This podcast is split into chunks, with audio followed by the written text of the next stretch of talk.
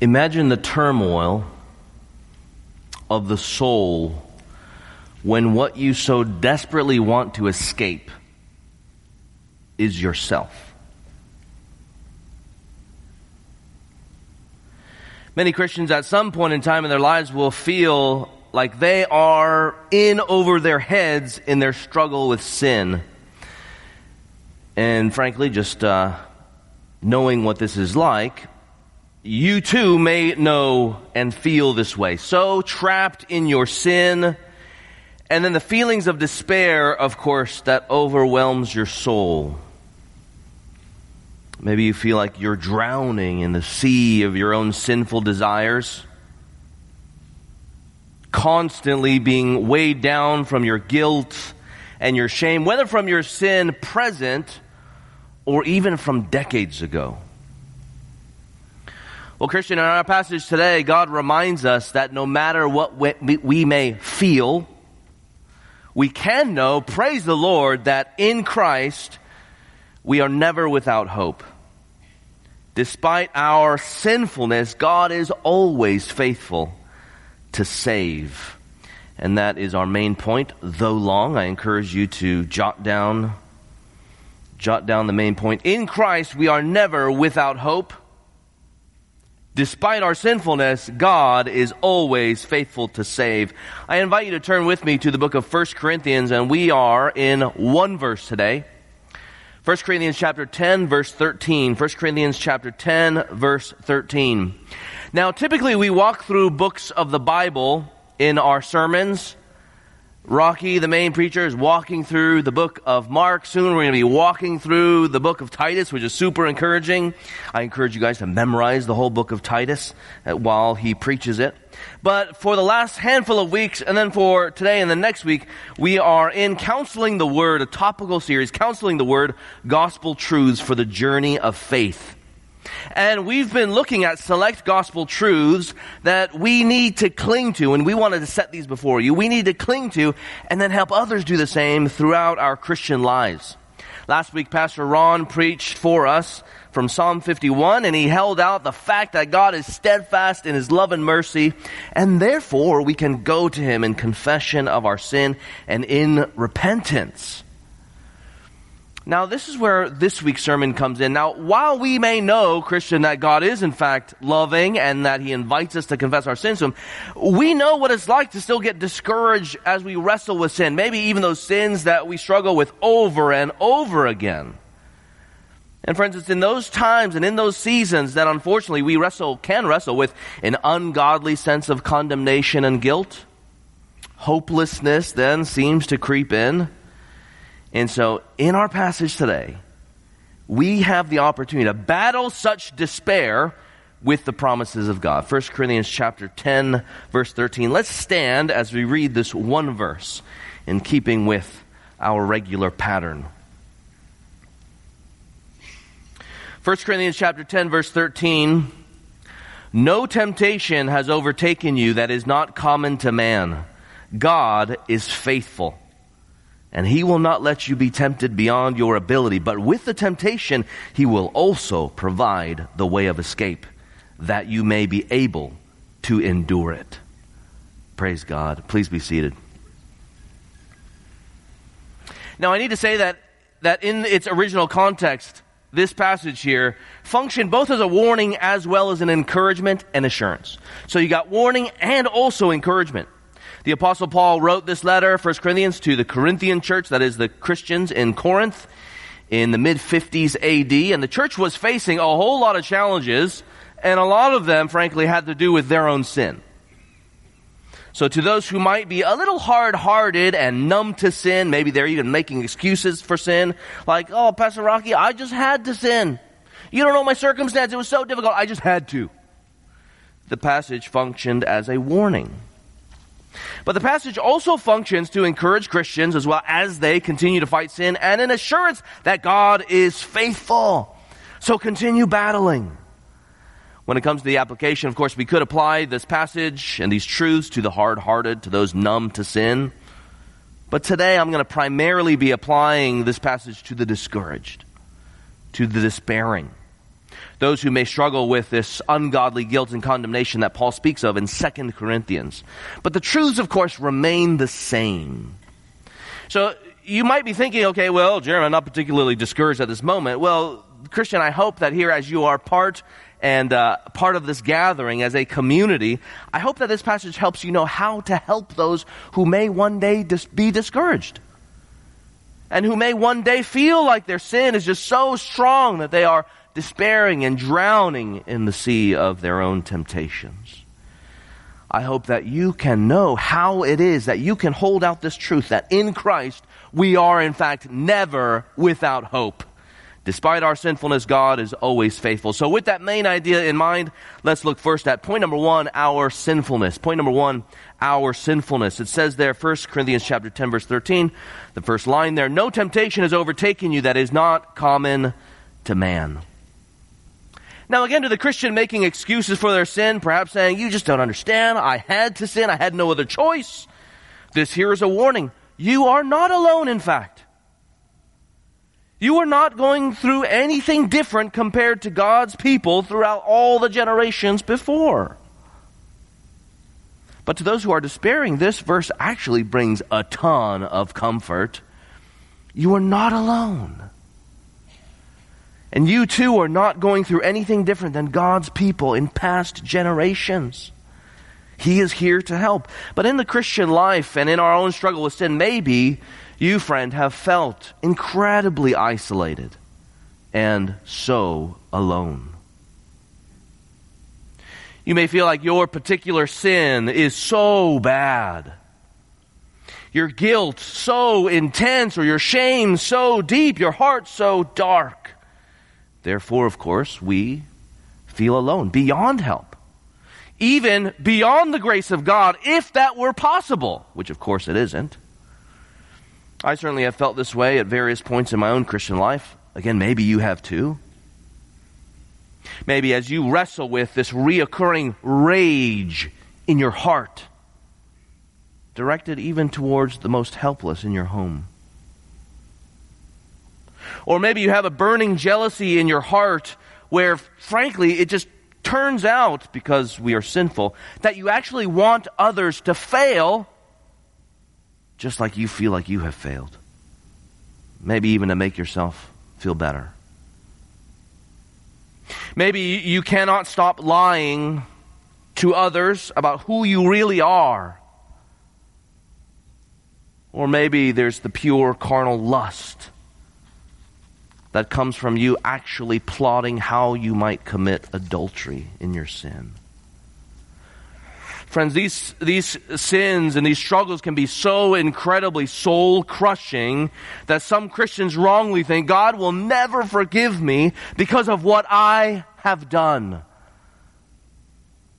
Now, if you're visiting with us and you know yourself to be exploring Christianity, the truth is we struggle with sin and we will continue to struggle with sin all the way until our death and God brings us into glory. God does not promise perfection here on this earth. That's just the reality. But he does, praise the Lord, promise forgiveness. But it's a temptation, right? As we wrestle with sin, we can actually think, God will never forgive me because of what I have done. But guys, you know what? That instinct actually makes complete biblical sense. When we fix ourselves on what we do or what we have done in an unhealthy way, we can actually lose sight of what God has done in Jesus Christ, in His great love. Right? We can look at our sin and our struggles in an unhealthy way. We can look at what we have done. And of course that leads us to despair, right? Because we can't do at the end of the day to please God in a way that reconciles us with Him. And when we're so focused on what we've done and we, we are led to despair, of course we're led to despair because we can't do the opposite. Right? And that, that, of course, leads us to more condemnation. Not just for committing the sin, but then despairing because we know we can't do it. That leads to condemnation. Or we look at what we have done and we think, I've fallen out with God. I need to work harder to do right to get back in. Right? So, so you see there that the biblical reality is that we have every reason to despair because deliverance has never come from man. So despair, while we all understand that, we can also, according to the Bible, understand that of course we despair, naturally so, if we think the solution is finally with man. We were the ones who got ourselves into the problem in the first place. Why would we trust in ourselves, on ourselves? for deliverance. So you see that seeing and evaluating our sin in an unhealthy way naturally would lead to condemnation, but seeing and evaluating our sin in a healthy way means that we can look at what we have done in all of its nastiness, and that actually leads us to Christ and what he has done. That's why hope is, of course, not in ourselves, but it is outside of ourselves. It is not in ourselves, that's despair. It is outside of ourselves, that's hope. That's actually what the law was given to do. If you see in the book of Galatians, it was given as like a guardian, or in some translations, kind of like a babysitter. It was given to us for a portion of time eh, for a whole lot of reasons. One was to display the holiness of God, the rights of God, teach Israel how to live and whatnot. It was also to expose sin that we might look to Jesus. Which is why Galatians says that it was given for a certain period of time until the arrival of Jesus, the one who fulfills the law. Hope was never found in man, which is why God gave the God man. Right? This is exactly what God intended. Just think about the gospel. 1 Timothy 1:15 says Christ Jesus came into this world to save sinners. Christ comes from outside of us, and it is to him that we are to look and hope and find salvation and deliverance. The answer to the problem, of course, is not in man, sinful man. It is in Jesus. And that's why Christ calls us to look to him. Mark 2:17 puts it, Jesus says, "Those who are well have no need of a physician, but those who are sick. I came not to call the righteous, but sinners." Which friends, that is all of us. The same sinful stuff that is inside of you, even though you might despair right now over what you have done, that same sinful stuff is in all of us. The Bible says that we have all rebelled against our good and loving creator even though He made us to live in a perfect relationship with Him, to know His love, to live underneath His good rule, to live in the place that He has given us where we dwell with Him, we said, we don't really care about you. Instead, I'm going to live for myself. That's what sin is. This lie of sinful autonomy, where we cast off the so called chains of living underneath God and His rule and His goodness, and instead we honor ourselves live for our own pleasure. We are, as if it were, kings and queens of our own universe. And because of such treason, which we all know what treason is, building up our own kingdom when there is only one king, the Bible says we earn the death penalty, even eternal death in hell, the Bible says. But this is where the good news is, right? If, if that is, is the reality, that the same sinful stuff that is in me is in all of us, that's where the gospel comes into play. It is good news because God sees our situation and He answers it Himself. God knew what was going on in all of our hearts, and despite our sin, He sends Jesus Christ, His eternal Son, to take on flesh, to live the perfect life we should have, and to even die the death that we deserved. He died on the cross, paying our penalty so that everyone, everyone who would ever turn from their sin and believe in Him and trust in Him and submit to Him would be saved and forgiven, reconciled to their Maker, and adopted into His family where we now know Him as Father, as Pastor Rocky prayed about and mentioned. And to secure these promises, not only did he die, but he got up from the dead, proving that the death penalty no longer is held over anyone who trusts in him as Lord and Savior. Friends, if you're visiting with us and you're exploring Christianity, we're glad that you guys can join us, but that is the good news. We don't have to go very far to see that the world is sinful. We can turn on the television. We can read the news. Or you can look at your own heart. God sees our situation, and the good news is that He answers it. Not with man as Savior, but with the God man that is Jesus Christ, who dies on the cross for sin. That, friends, is great news. And God says, You too can receive this if you turn from your sin and believe on Him. Look to Christ, and you will be saved. Now, for the despairing, this too, of course, is always great news. For those feeling trapped in the muck of sinfulness, or maybe even stuck in trying to work your way out of your sin problem. In the gospel, we are called to raise our gaze, as one of my friends says, from ourselves, that's despair, where the answer is in man, always despair, and we raise our gaze to Christ, where we have salvation. God knows exactly how sinful and unrighteous we are. And that, friends, is why he sent Christ, to be our righteousness. So to say, though I do understand this and have thought it myself, God would never forgive me because what I have done is actually to think salvation is based on what you do. But the hard reality is, at the root of such thinking, if you have ever thought that, is frankly self righteousness. At the end of the day, it's pride. Right? Pride says, I can work my way to salvation. It also says, I am too bad to be saved.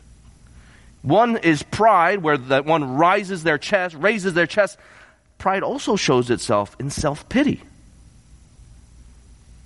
It's judging ourselves by some human standard of righteous morality, whether that comes from ourselves. I can't believe that I just did that or a standard of morality from outside, from others, they will reject me for, if they find out that I did what I did.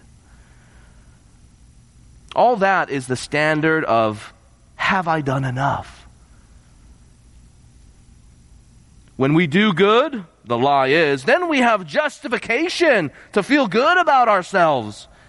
We even think that we can gain right standing before God, just like the Pharisees, the Jewish Jewish leaders, or if we do bad, then we are out of right standing with God.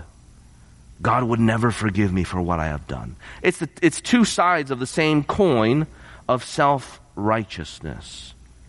But with the beginning of verse 13, God calls us to recognize that we all have sinned and fallen short of the glory of God and then to go to Christ with confidence, knowing that He is who He says He is. He is loving. He is compassionate. He is merciful. Turn over to Psalm 51. Just to review really quickly what uh, Pastor Ron preached on last week. Psalm 51. Hopefully you were encouraged as I was as Ron was preaching basically the character of God. Psalm 51 verse 1, have mercy on me, O God, according to how much I give to the church to how many good deeds I've done.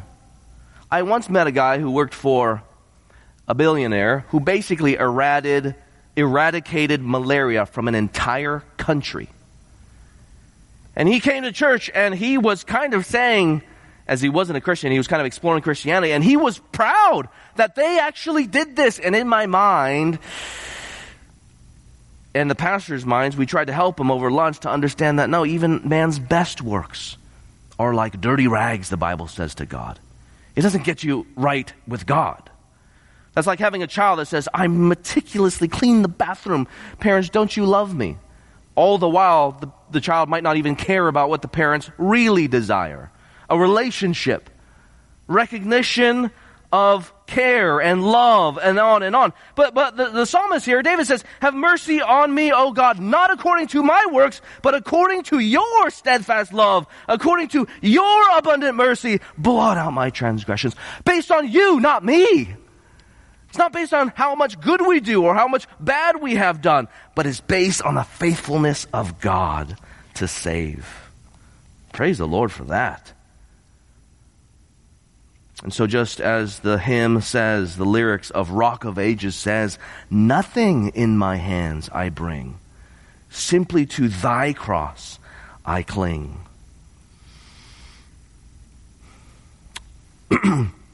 I get that sometimes we can shock ourselves with our own sin, but praise the Lord, He is never shocked at our sin.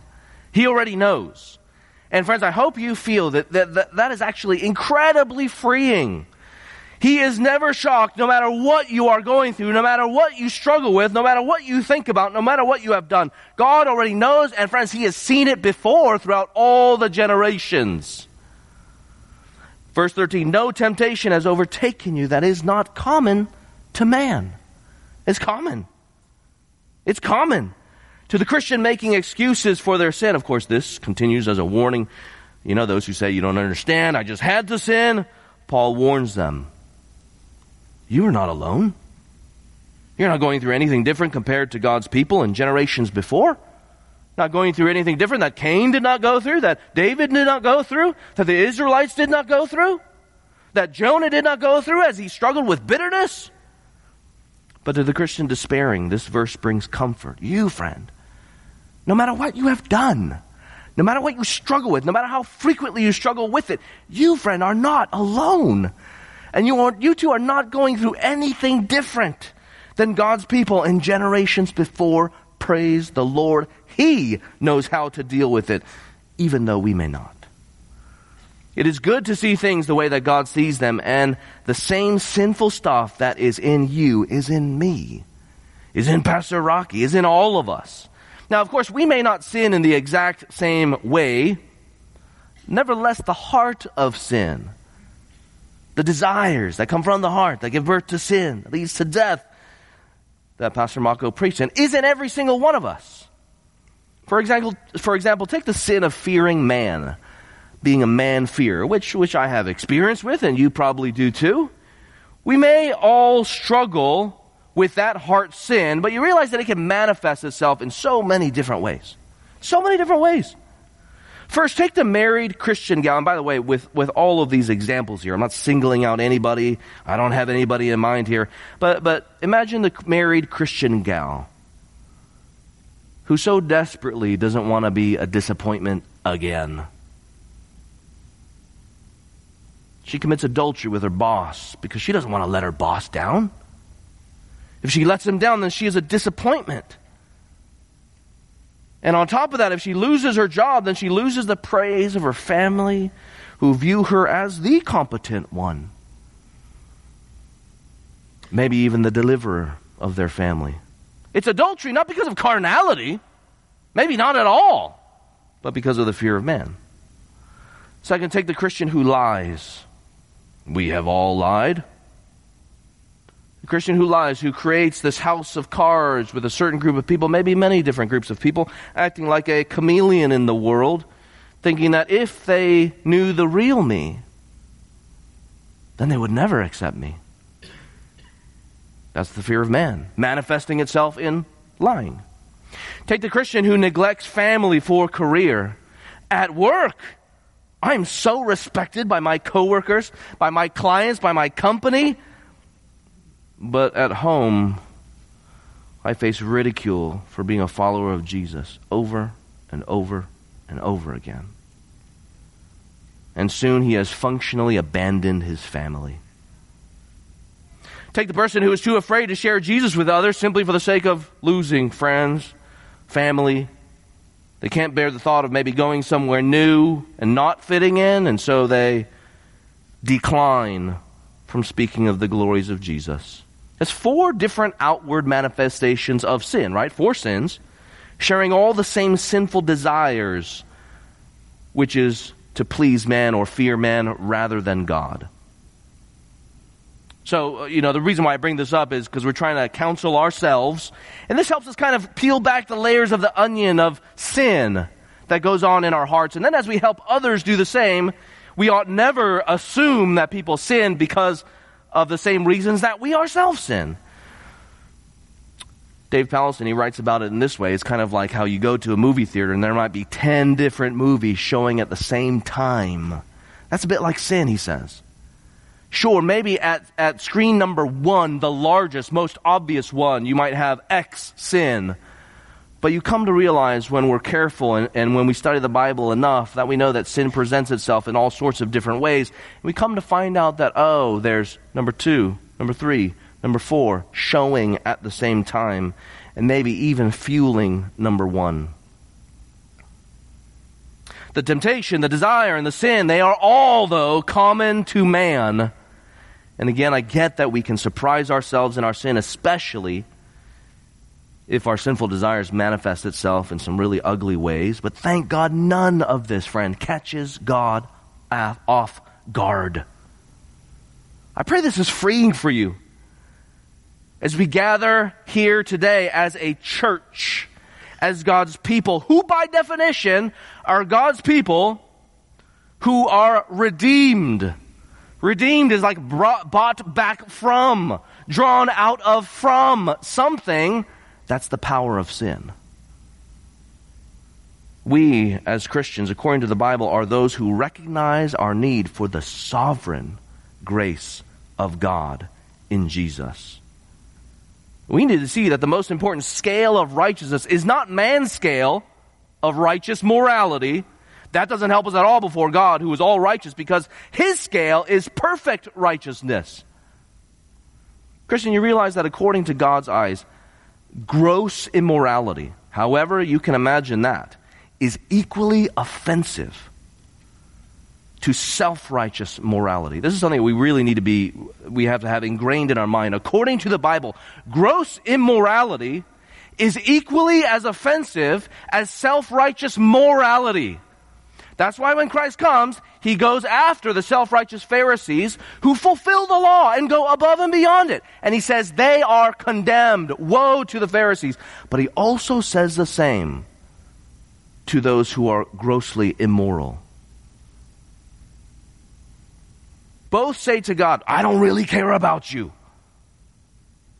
Gross immorality says, I don't care about your holiness and law, so I don't need to live by it. I'm going to create my own.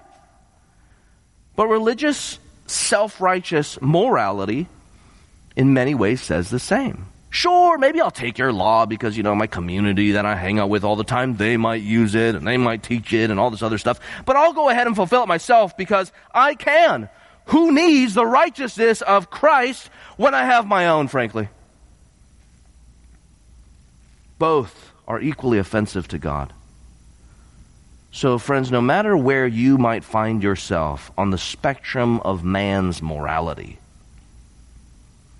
God calls you to see your sin and then to come to an end of yourself. And then look to Christ, your righteousness, Christian. 2 Corinthians 5.21 says, For our sake, for your sake, Christian, who feels like you are despairing, drowning in the sea of your sin. You're so discouraged. For your sake, God made him to be sin, who knew no sin, so that in him we, you, might become the righteousness of God. No amount of human effort or works can solve our problem of having sinned against the holy God.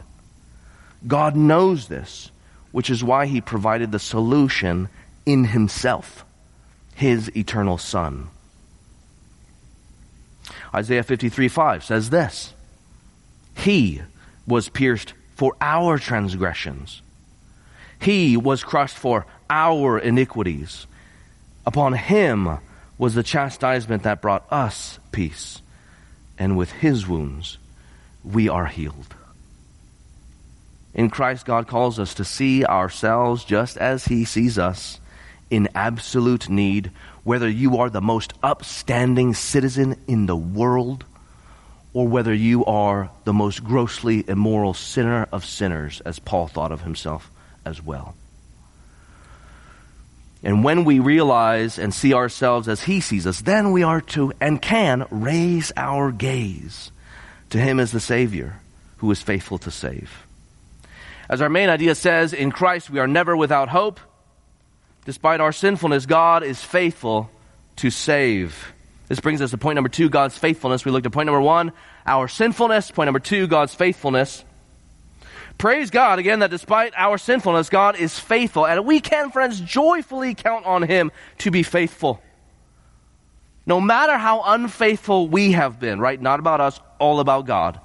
No matter how unfaithful we have been, we can trust Him to be faithful. No temptation has overtaken you that is not common to man.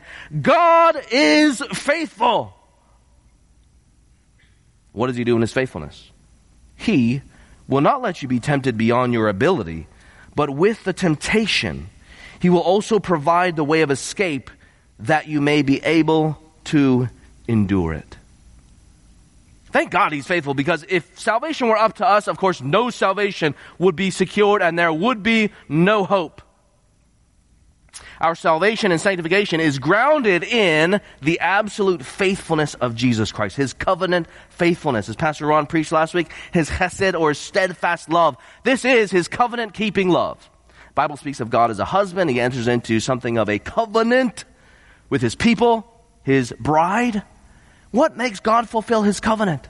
It's His own steadfast love, His covenant faithfulness, which is seen most clearly in his promise to save in Jesus and his fulfillment to save. His fulfillment of his promises in Jesus Christ. And his fulfillment is amazing because in the Bible we are repeatedly, or his people are repeatedly wandering away, but yet God is so faithful, constantly pursuing us. Pursuing you, Christian, even in this sermon, even in the songs, even in the prayer, holding out his truth to us that he stands with arms wide open to his people and calls us to confess and to repent and find peace. In the face of our own spiritual adultery, he nevertheless pledges himself over and over and over again in compassion. And the great promises, what I'm calling the great promises of the Old Testament, all of them find their fulfillment in Jesus Christ as evidence of God's faithfulness. In Genesis chapter 3, where many people say is the first promise of a gospel or the gospel. God promises that he would bring a man from the woman's line to crush the serpent. This clearly is fulfilled in Jesus Christ, the God man, as he defeats sin, death, and Satan. Colossians 2.18 said, God put evil powers to shame, triumphing over them in Christ by the cross. Also in Genesis, God of his own free and sovereign grace draws near to Abraham, Abram, pagan man living in a pagan land, and he promises that from him will come a blessing to the nations. As Genesis 22 verse 18, according to Paul in Galatians 3, the offspring of blessing to the world is Christ. 2 Samuel chapter 7 and in other places God promises to send a righteous king because there is no king who can lead his people, right? The king is sinful, the people are sinful. We need another king. And so God promises that a righteous king will come to administer justice. This too is fulfilled in Jesus as he is the Davidic king to rule the people. His beloved son. He is the root of David. In Isaiah, God promises that he would send his righteous servant, and in a surprise, this king would suffer on behalf of his people and bear their sins as a substitute, fulfilled in Jesus. In Jeremiah and Ezekiel, God promises to bring about this renewal that God's people had never seen before. And he promises this in other places, Isaiah and others. He promises this renewal, promising to give them new hearts, new spirits, new desires, which Rocky's going to preach on in two weeks. Christ pours out his spirit upon his people. This too is, has been fulfilled in Jesus, causing them to be born again. When you think of all of these promises to you, Christian, who might even now feel so weighed down by your sin, you feel that condemnation, ungodly sense of condemnation, even though Romans chapter 8 verse 1 says, there is now no condemnation for those who are in Christ Jesus. When you think about God's faithfulness and His promises to save by His grace, you should, we should together help each other look to God and praise Him and thank Him for His mercy. You are never beyond the reach of God's mercy and grace. God is also faithful to sanctify. If you're new to Christianity, sanctification is the process, the process which lasts our whole entire lives, where we grow to be more Christ like by His Spirit and according to God's means. God, even right now, is using your experiences, no matter how difficult you may think they are. He's using your situations and your trials, and even your even everything that has led to you sitting there holding all of the broken pieces of your life, wondering how it got to where it got. He's using the situations where you stare all of the consequences of your sin in the face. And he uses that to refine your faith so that you would love him and trust him all the more. youth, the youth of our church have been going through James. This is what James chapter 1 says, uh, verses 2 and 4. Count it all joy, my brothers, when you meet trials of various kinds. For you know that the testing of your faith produces steadfastness. And let steadfastness have its full effect, that you may be perfect and complete, lacking in nothing. Of course, he's not talking about never sin. He's talking about bringing about one's faith to perfection one day trusting in Jesus. 1 Peter chapter 1 7, we know that God purifies our faith for the day of Jesus Christ to his praise and our good. God is testing us so that we would see what is in our own hearts and then find solution in him. He already knows, but he's exposing to us what is in our own hearts that we might find solution in him. And in the process, though, as nasty and difficult as it is, our false gods are exposed. And I'm going to define false gods as the things that we trust in in this world that fail us. He exposes our false idols, and then he helps us repent and turn from them in order to find satisfaction in Jesus. So, friends, think about the trials in your own lives right now that you guys may be going through. Think about your discontentment. That maybe leads to anger or despair because you can't seem to get that job you've wanted, that one that you've worked so many years for. Could God be telling you that your worth is not in what you do, but in the fact that you are a child of God by grace through faith in Christ? Another example. Maybe people haven't turned out the way that you had hoped they would. Maybe your own children. Maybe your own grandchildren. And because of that, you face discouragement and despair, maybe even a certain hopelessness. Could God be reminding you that hope is not found in how well adjusted your children are?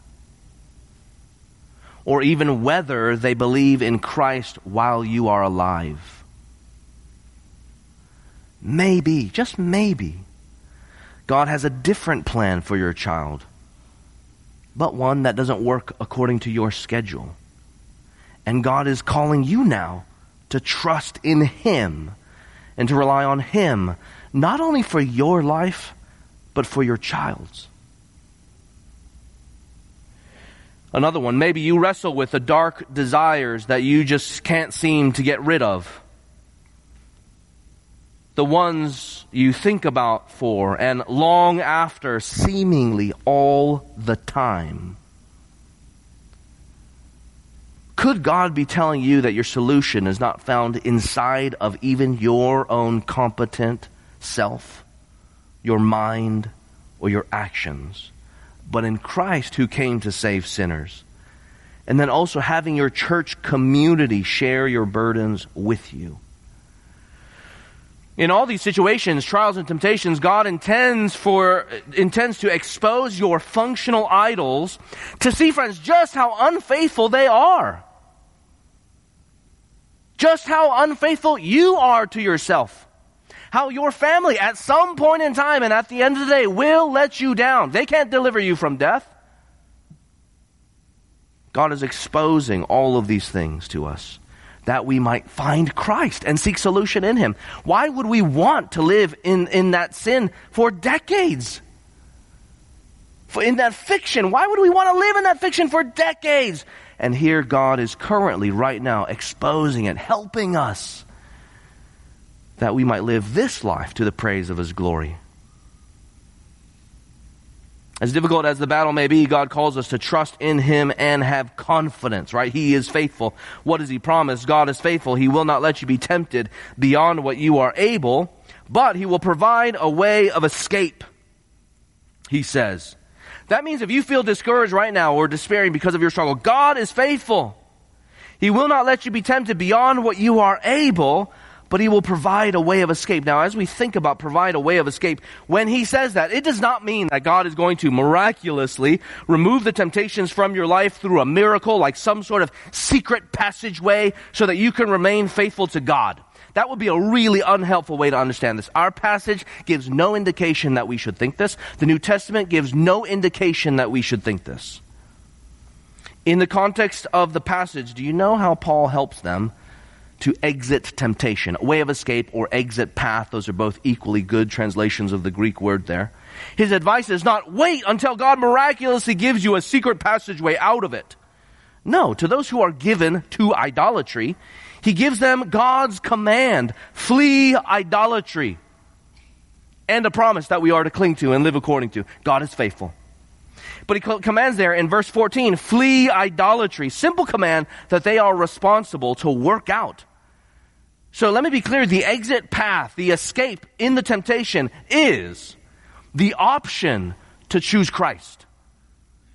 The option to be faithful. The point is, is you always, we always have the option to choose faithfulness to the despairing who might say, I'm so bad. God will never forgive me now. I might as well continue to sin. The biblical response is no, don't give in. God is faithful. He forgives you.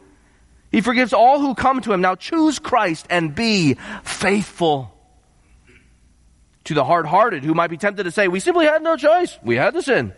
Our situation was so bad. The biblical response is no. We never have to sin. God is faithful. You will always have a choice, a way to be faithful in Jesus. Okay, so what does this look like practically? Well, what is the exit path? Let's take the example for battling lust on the computer or on your phone. In terms of an escape or an exit path, don't passively sit there expecting God to miraculously make a cloud cover your screen so you don't sin. Sin has already taken place in your heart. Don't expect God to somehow cut off your internet every single time you are tempted. Your exit path is, according to 1st, 2 Timothy 2.22, flee from lust and pursue righteousness. And then we as a Christian community get to work that out. What does that look like in our lives? You could take your cues from Joseph in the Old Testament. Remember his exit path when Potiphar's wife tried to seduce him. What did he do? He literally ran away. Christian, that is a legitimate exit path. Run away. You guys, uh, let's say new high school grad, you're about to head off to college, and let's say you're going to go live there. There will be guys, girls, no matter if you're going to college, there will be those of the opposite sex, maybe the same sex, who will throw themselves at your feet. What's the option? Run away. That's what Joseph did. He's a pretty godly guy. God took care of him. Here's other ways that you can help, or other things that will help you in your escape. These are all just basic things, right? Study what God has to say about lust and how we ought to treat people made in His image. Study what we should do with our minds, how it is that, the, that God says our minds can be renewed. You can memorize Scripture. You can pray. You can seek accountability with your Christian family. Other basic wisdom that you can get from the Christian community, maybe you'll come up with things like only using your laptop in public. And these, by the way, are all things that people I have known have done. Only using your laptop in public. You can leave your computer at work and just not take it home. You could, in fact, get a dumb phone. You could even give your loved one the power to lock and unlock your computer and all of your other devices. We could go on. What's the, what's the exit path for bitterness, for anger, for rage, for lying, for gambling, for intrusive thoughts? The way of escape is choosing faithfulness. And the foundation for walking in such faithfulness comes through hearing and heeding the Word of God.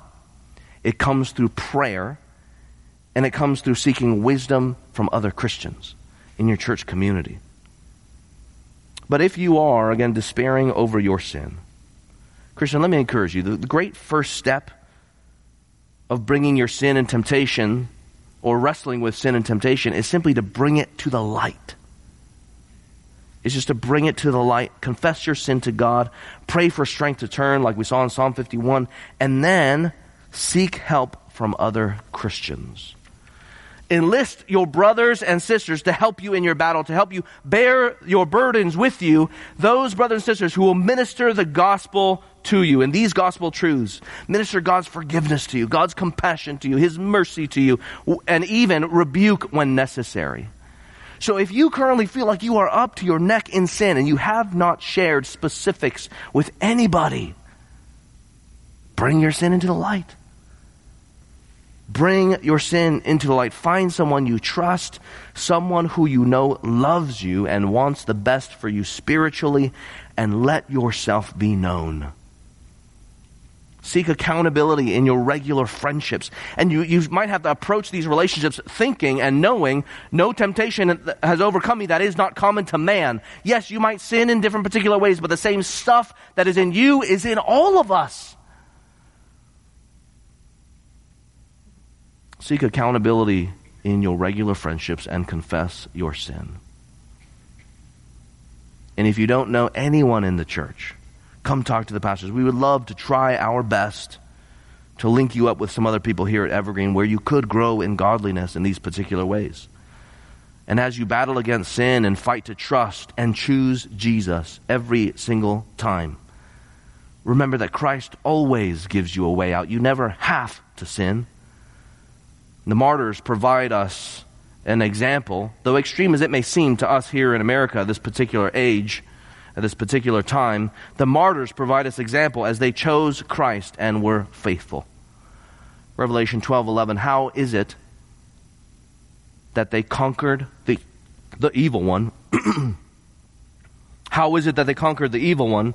Quote, through the blood of the lamb and the word of their testimony, that is the gospel. This is what it says. For they loved not their lives even unto death. Even in death, God is faithful. And he brings his people all the way home. No matter the situation we face, God is faithful to give grace in our battle. And with him, we always have hope. As our passage says, he will never let us be tempted beyond what we are able to bear. Now, we may not feel that this is so, but this is, in fact, nevertheless true. With his infinite knowledge and infinite wisdom, he is walking with us, never letting us be tempted beyond what we are able to bear. And with the temptation, he will, in fact, help us give us a way out to choose Christ and bear, help us bear up under the temptation as he promised to never leave us nor forsake us to conclude, it's only through trusting in and relying upon our faithful God, only through that is it possible to get to a place where we can count it all joy when we face trials of various kinds. Our good, your good and faithful Father is right here with you, with us, helping us see more clearly the glories of Jesus in the gospel, helping us love Him and trust Him and choose Him with Christ, we are never without hope. Despite our sinfulness, praise the Lord. He is faithful to save, faithful to sanctify. Let's pray together.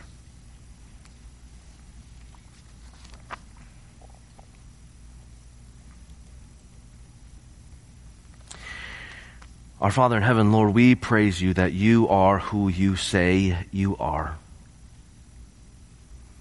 And your faithfulness reaches beyond the heavens.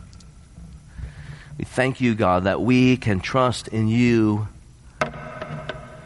because we know we cannot trust ourselves. We thank you, Lord, that you are in fact with us, and Jesus Christ, you give us the example in which we are to walk, example in which we are to battle. We know, Lord, that you too were tempted, but you knew no sin. You were perfect. You are perfect. Lord, we know we are not, but we thank you, God, for your spirit that is continually making us holy, making us more Christ like. Lord, we pray for those here today who feel overwhelmed by their sin. We pray, Lord, that by your grace you would take these truths and minister to their hearts in new and fresh ways according to your Spirit, reminding them about the truth of your character and the gospel.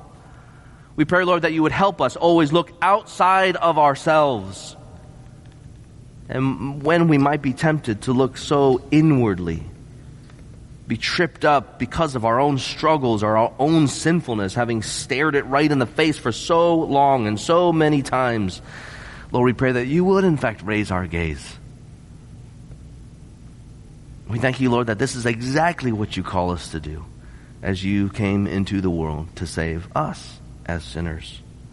Help us trust more and more in you. Help us boast in the cross, never in our own works. In your name we pray. Amen.